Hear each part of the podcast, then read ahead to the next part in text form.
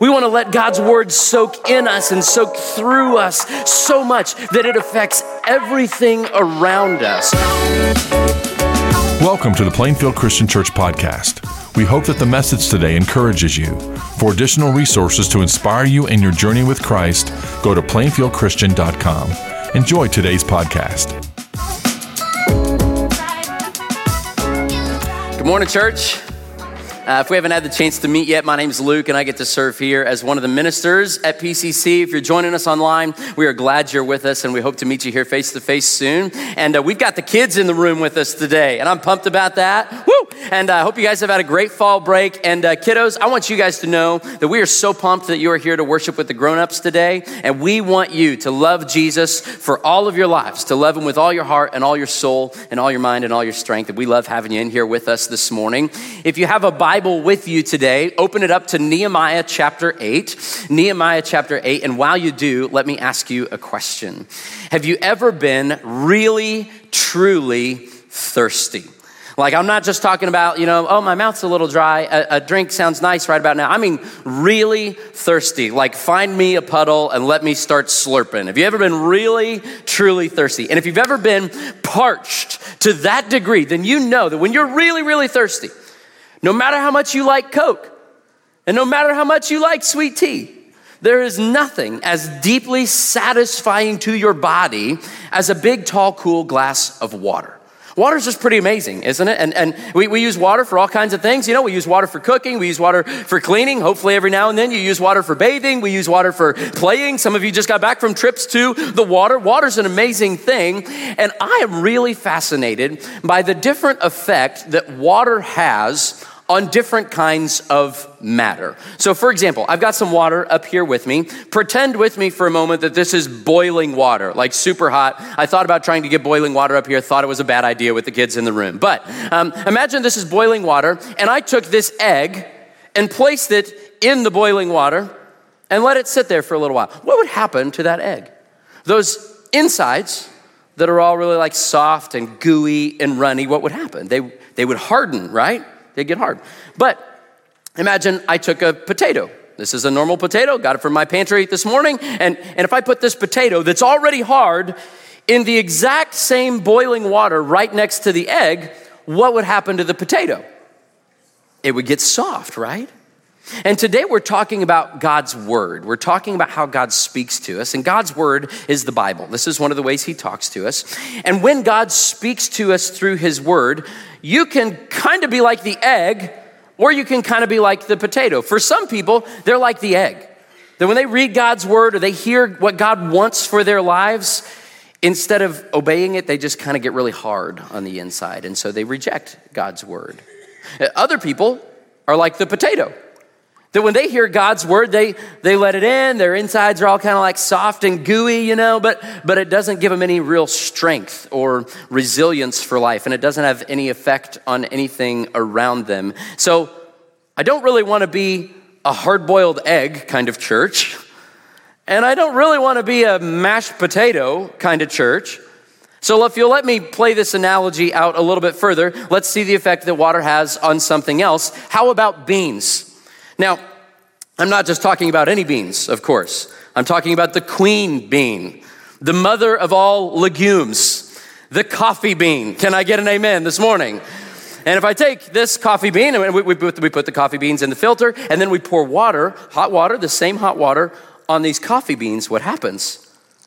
All of a sudden, ta da, lo and behold, like go go juice, rocket fuel, liquid sleep, the nectar of life, right? Like it's amazing. Now, when the hot water goes into these beans, it doesn't just like harden the beans all by themselves or soften the beans all by themselves. It actually goes in and through the beans and changes them, but it also changes the water all around it. So here's the moral of the story. We want to be people like that, right? We want to let God's word soak in us and soak through us so much that it affects everything around us. We don't want to be the potato. We don't want to be the egg. We want to be the bean. That's the moral of the story today. Be the bean. And if I could say it perhaps a little bit more clearly, we'll say it like this Let God's word do God's work. Now, we've been building this wall together as we've been walking through the book of Nehemiah in the Bible. And the book of Nehemiah is this amazing story.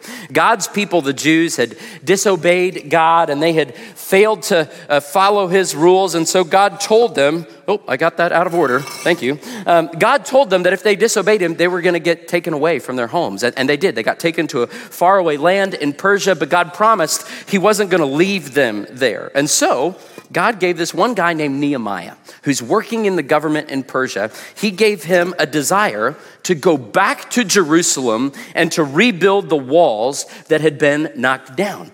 And so Nehemiah, he prays to God and he goes to the Persian king, and, and God helps the Persian king to help Nehemiah. And Nehemiah goes a thousand miles across the desert and he faces all kinds of enemies and all kinds of distractions, but he gets all the people together. And in 52 days, they rebuild the walls of Jerusalem. It's an amazing story. We wrapped up that part of the story last week, but the story's not over there. We're going to see more of it today.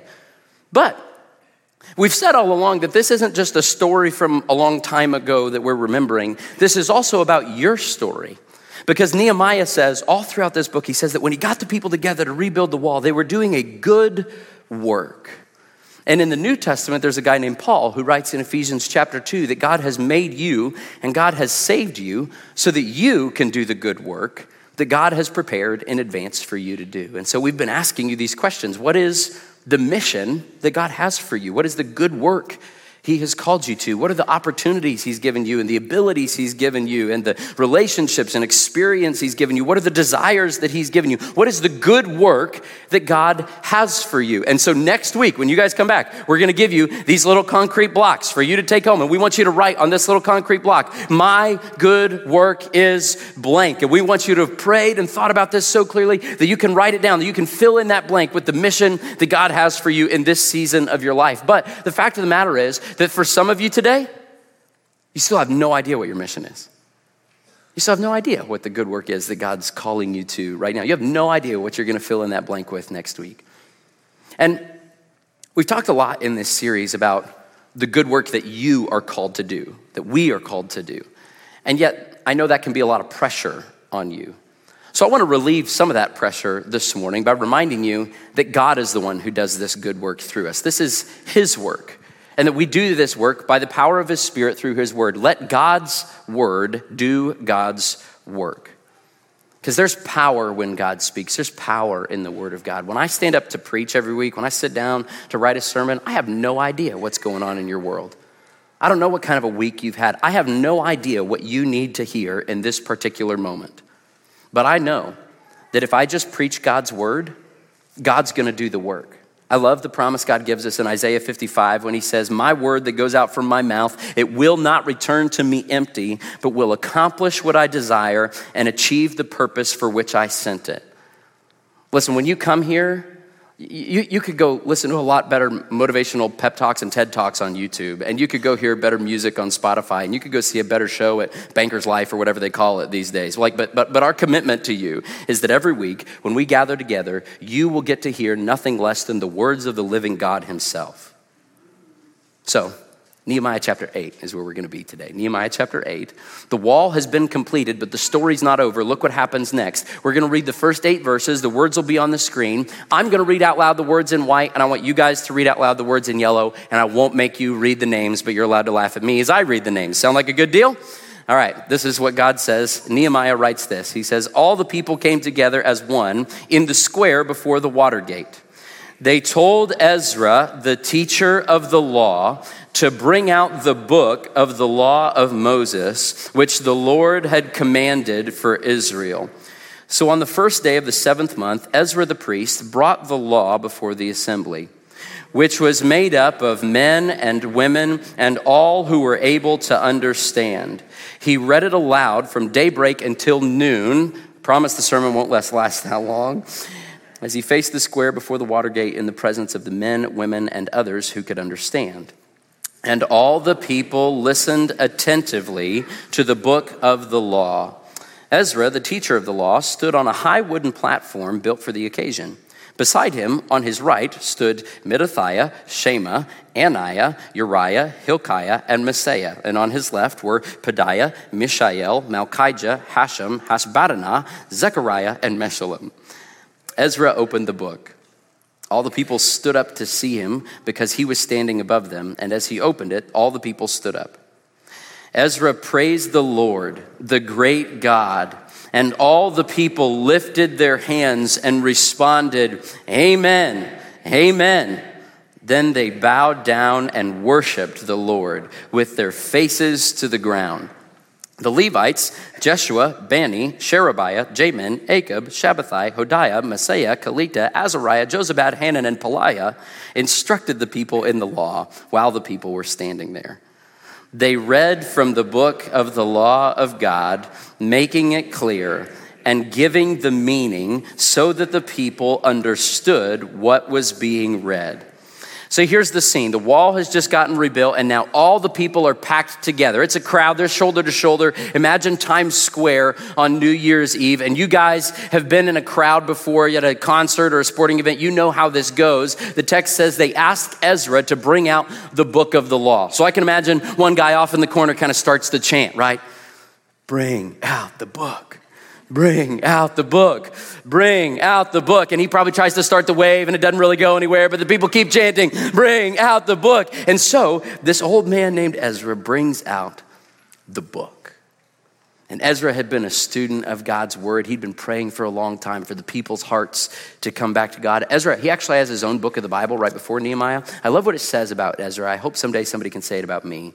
Ezra 7 says, For Ezra had devoted himself to the study and observance of the law of the Lord and to teaching its decrees and laws in Israel.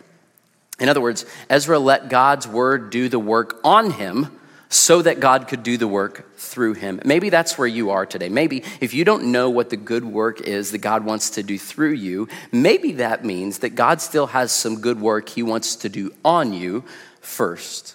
And today we're going to see three ways that God did his work on his people through his word. Maybe one of those ways will be a challenge to you this morning. Here's the first challenge it's this let God's word reveal his goodness.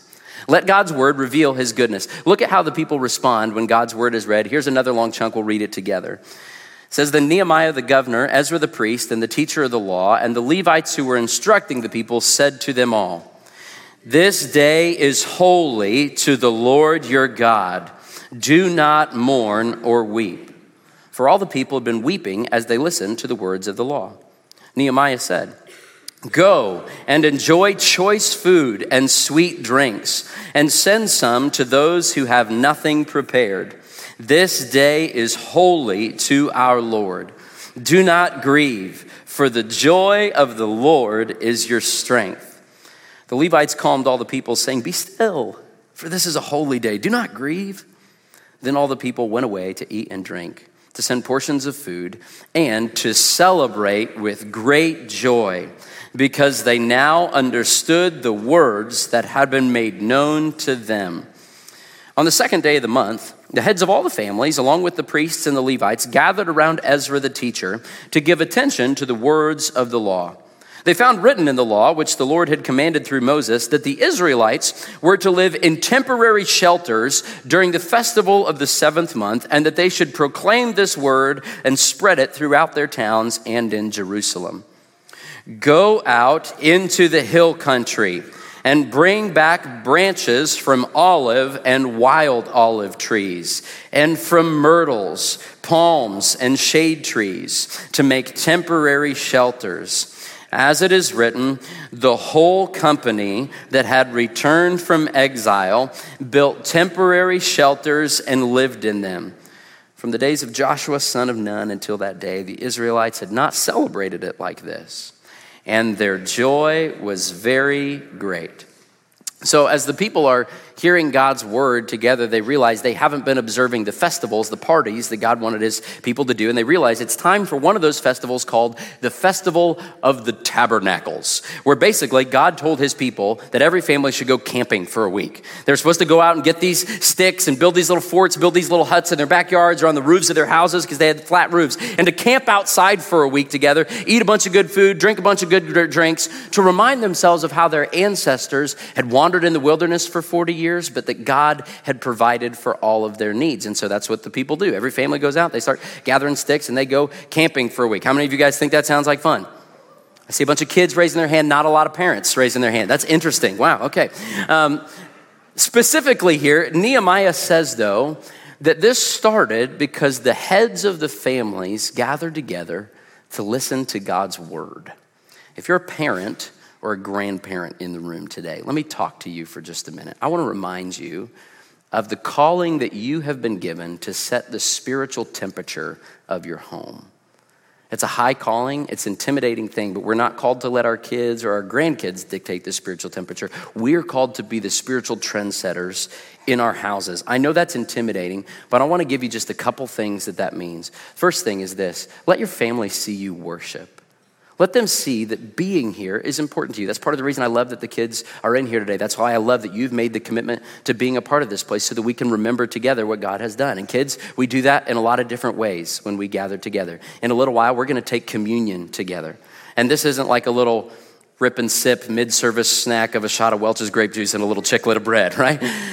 This is how we remember what Jesus has done for us and how good God is by dying and by rising for the dead so that we could be with Him. I, I want you to worship and, and, and to let your family see you worship. I, I hear a lot of parents who have a really good desire not to impose faith on their children or to make their kids resent the church, and that's a good desire, but it, it can sometimes lead to an unhealthy level of spiritual apathy. And, and as parents, you care about the dental hygiene of your kids, right? So you make them brush your teeth.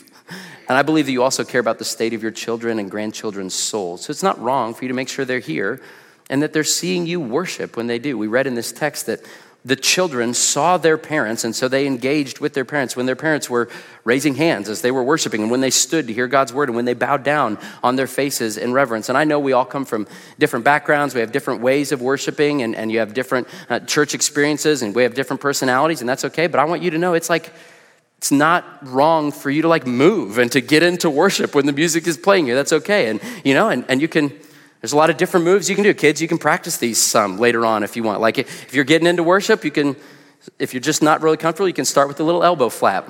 We call this the mini chicken dance. You can bounce on your toes a little bit if you need to. Here, you know, it's it's pretty easy. But then you can, if you're really feeling it, you can bring the hands out of the pockets. You can carry the laundry. You know, you just carry the laundry in the worship service. You can, you can do the hold my baby if you're really feeling it. You can even do the Lion King if you want to move past that. It, it's okay. If you're really feeling it, you can do the Pledge of Allegiance. That's all right. The Pledge, or the, the Rocky Balboa, the Jonathan Taylor touchdown. There's all, there's all kinds of moves while we're here. There's, you can do lots of different things. The wax on, the wax off. Yeah, there's all kinds of stuff. Now, listen, I don't actually care whether or not you raise your hands in worship. If you do, that's great. If you don't, that's great. What I care about is that your family sees you engaged because worship is what we do to respond to how good God has been here. And we want to be in it together. But we don't just do it by coming to church. I want you to do that at home to remind your family of the goodness of God by how you structure your calendar and how you guys do holidays and how you do meal times and bedtimes and the kinds of things that hang on your wall and the kinds of music you listen to. And, and it's Thanksgiving. This is like a really easy time to do that. Maybe you guys are already doing this, but in our kitchen, we've got this little board that hangs on the wall. And we're just writing down as a family things that we're thankful about. And it's got deep, profound things like world peace and Jesus and faith and all that on it. It's got like basketball and pumpkin smashing and all kinds of other good things on it too. Just remind your family of the goodness of God. That's our responsibility. Let God's word do his work by revealing his goodness. But maybe, maybe God wants to do another work on you this morning. Sometimes we also have to let God's word reveal your sin. Let God's word reveal your sin. Uh, this week we were carving pumpkins as our family. And so my oldest son, Judah, he's four years old. He was doing the best, most favorite part of every little boy when they're carving pumpkins, right? Like getting the guts out of the pumpkin. You, you cut the top off and, and, and you just get your hands all there in the goop. And he was loving it, just scooping it, getting all kinds of gross and nasty when all of a sudden he yanked his hand out of the pumpkin and said, ow. He had a cut on his finger that he didn't even know about. He didn't even know that slice was there until the gross little pumpkin juices got on it and they made it sting. And you guys know this feeling, right? If you've ever gotten hand sanitizer but forgot you had a hangnail, you guys know that feeling. That's what God's word does for us. That as we become people who are in God's word, He's going to reveal those those wounds and those areas of brokenness and, and our sin, sometimes in places that we didn't even know were there. Maybe that's what God wants to do for you today. Look what happens after the party is over. After the festival is done, Nehemiah chapter 9, it says this. Nehemiah says, On the 24th day of the same month, the Israelites gathered together, fasting and wearing sackcloth and putting dust on their heads. Those of Israelite descent had separated themselves from all foreigners. They stood in their places and confessed their sins and the sins of their ancestors. They stood where they were and read from the book of the law of the Lord their God for a quarter of the day and spent another quarter in confession and worshiping the Lord their God. So the mood here shifts pretty quickly from celebration to confession, from, from rejoicing and throwing a big party to all of a sudden weeping and being really sad because as you spend time in God's Word, not only will you realize how good He is, you'll also realize how not good we are and just how far short we fall. And, and a lot of you, if you're thinking, you realize that's the hole in my whole analogy here with the coffee, right? Is that if I just put these whole coffee beans into the filter, it wouldn't actually do much. You got to grind the beans up first, right? And sometimes that's what God wants to do through you. That before, before He wants to work through you, He's got to work on you. And He's going to use His word to, to grind you up and to break you, to make you somebody who is usable by Him. And when you become a person who's in God's word, sometimes God's word will cut you. Hebrews chapter 4 says, For the word of God is alive and active, sharper than any double edged sword. It penetrates even to dividing soul and spirit, joints and marrow. It judges the thoughts and intentions of the heart. When you're in God's word, He's going to cut you to the heart. He's going to reveal how far short you fall. But the good news is, He's not going to leave you there. Paul also says in 2 Timothy chapter 3 that God's word has the power to fix us. He says all scripture is God breathed and is useful for teaching, rebuking, correcting, and training in righteousness. There's one old Bible teacher who says that means that God's word shows us what's right, what's not right, how to get right, and how to stay right. The power to break addictions and the power to heal marriages, and the power to make wise decisions, and the power to train children in the way that is true, and the power to destroy gossip and dishonesty, and the power to forgive the people who have hurt you, and the power to break shame, and the power to take misplaced priorities and rearrange them, and the power to restore ruined relationships is in the Word of God by the Spirit of God working in the hearts of the people of God. Some of you need to let the Word of God reveal your sin. And if you're ever in a worship service here and God convicts you, if He speaks to you, please, please, please don't walk out of those doors unchanged. If God reveals some brokenness in your life in this moment, that's why we have the prayer team that gathers around the edges of the room at the end of every service with their green lanyards on. We want to walk with you to Jesus to help him heal those wounds in your life. Please don't walk out of here unchanged. Let God's word reveal his goodness. Let God's word reveal your sin. And here's the third thing let God's word restore your joy, or renew your joy, I guess is how we said it. Um, in the Bible, um, the guy named Paul, he commands us in Philippians chapter 4, verse 4. Maybe you've heard this before. He says, Rejoice in the Lord always. And then, as if we didn't get it, he says, And I will say it again, rejoice. That seems weird, right? Like parents, you've been here before, like, I paid money to go to Disney World, you're gonna be happy. Like, it seems odd to command somebody to be joyful, right?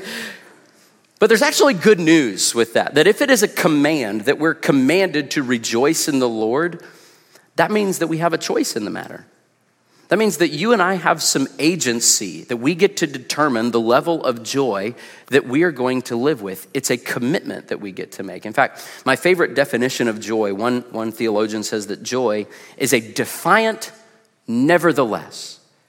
That no matter what happens in my life, no matter how hard things are right now, no matter how much I don't get it and don't feel like rejoicing, nevertheless, I will be a person of joy. And we know that, right? Our, our lives are shaped by the commitments that we make. Um, this is a plaque that hangs in my bedroom. And uh, on it, it shows the vows that Rebecca and I made to each other on our wedding day. And I see this plaque uh, every morning when I wake up and every evening when I go to bed, and our kids see this plaque and they ask questions about it. And, and we get to tell them about the commitment that we made to one another. I get to say that a long time ago, mommy and daddy made a promise to each other that I was going to serve Christ together with your mommy, that we would grow in his likeness, that I promised to your mommy that I would be faithful to her and to love her like Christ loves his church, that, that I will protect her and provide for her and serve her and comfort her and encourage her and empty myself for her and care for her. And mommy and I promised together that we would follow God's plan so that in every area of our lives, the kingdom of God would come, the grip of sin and death would be loosened, and Christ would have the glory. And mommy and I committed together that we would be true and loyal, that we would be patient in sickness and comforting in sorrow and forsaking all others, and we would keep ourselves only for each other, together working for the glory of God and all the earth, so long as we both shall live. This is the commitment that has shaped our home.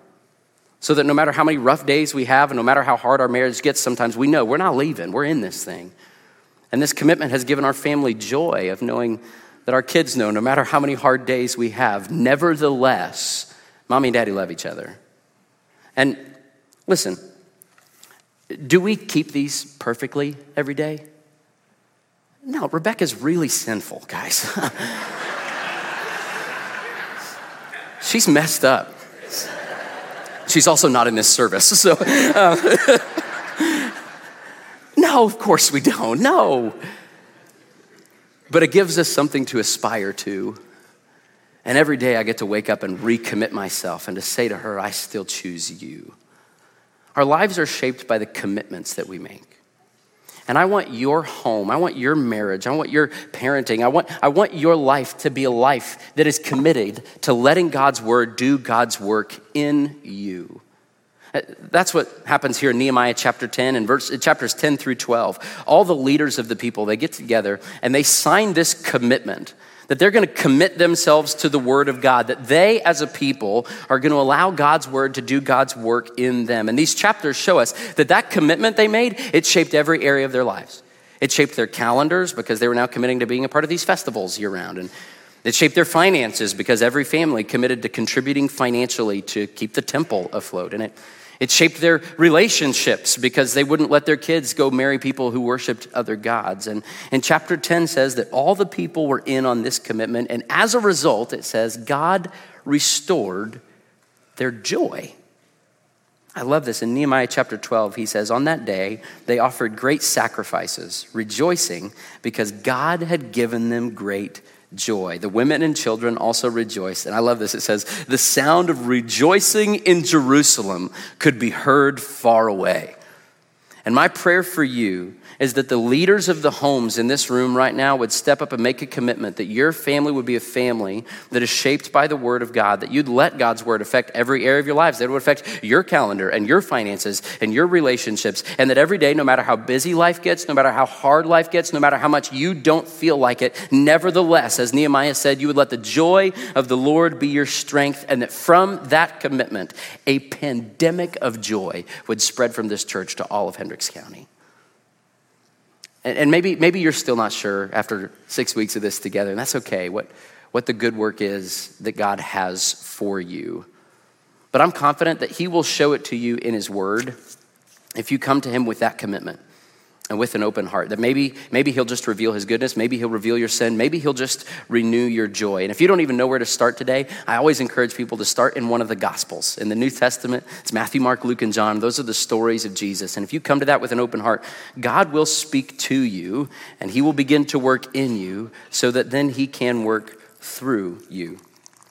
And we read earlier about how nehemiah and the people celebrated the festival of the tabernacles. Um, well Every year, on the last day of that celebration, after these families have had a week of camping together and barely managed to not kill each other and all the things that come with that, on the last day of the celebration, all the people would gather for a big parade. And the priests would lead this parade, and there would be a priest carrying a pitcher of water.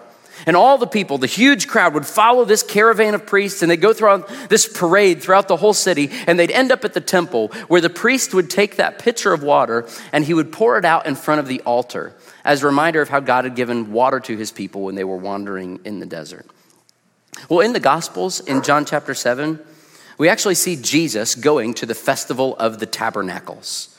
And it says this that on the last day of that feast, while this parade is happening, maybe even while the priest is pouring out the water, it says, On the last and greatest day of the festival, Jesus stood and said in a loud voice, Let anyone who is thirsty come to me and drink. Whoever believes in me, as scripture has said, rivers of living water will flow from within them. And that's Jesus' invitation to you today to come to him if you're thirsty, if you're ready to be satisfied, if you're ready to be different, if you're ready to be changed, if you're ready to be used by him, if you're ready to make a commitment, the things are going to be different from now on.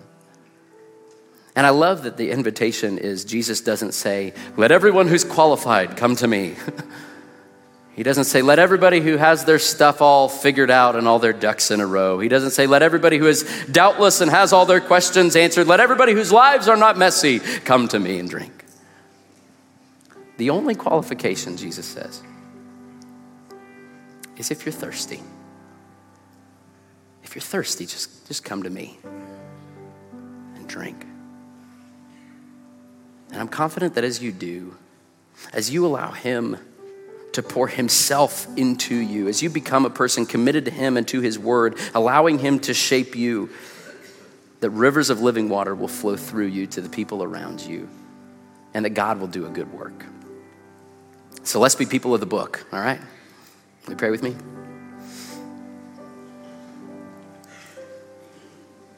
God, you're so good. Lord, we want to be the bean. We want to be soft before you. If you need to chew us up a little bit and, and make us something that's usable by you, then please reveal our sin. Show us where we fall short. And if you just want to remind us of your goodness, then please do that, Lord. We're here for it. We're listening.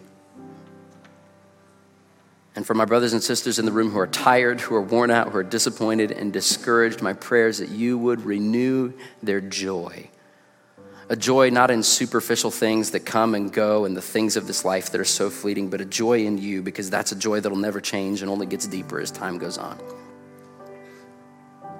For our younger friends who are in the room today, my prayer for them is that they would grow in wisdom and in stature and favor with you and with man, that they would love you, Lord, for all of their days, that we all would, and that you would do a good work in us and through us. We love you so much. It's in Jesus' name that all God's people said, Amen. Let's stand and worship our King together.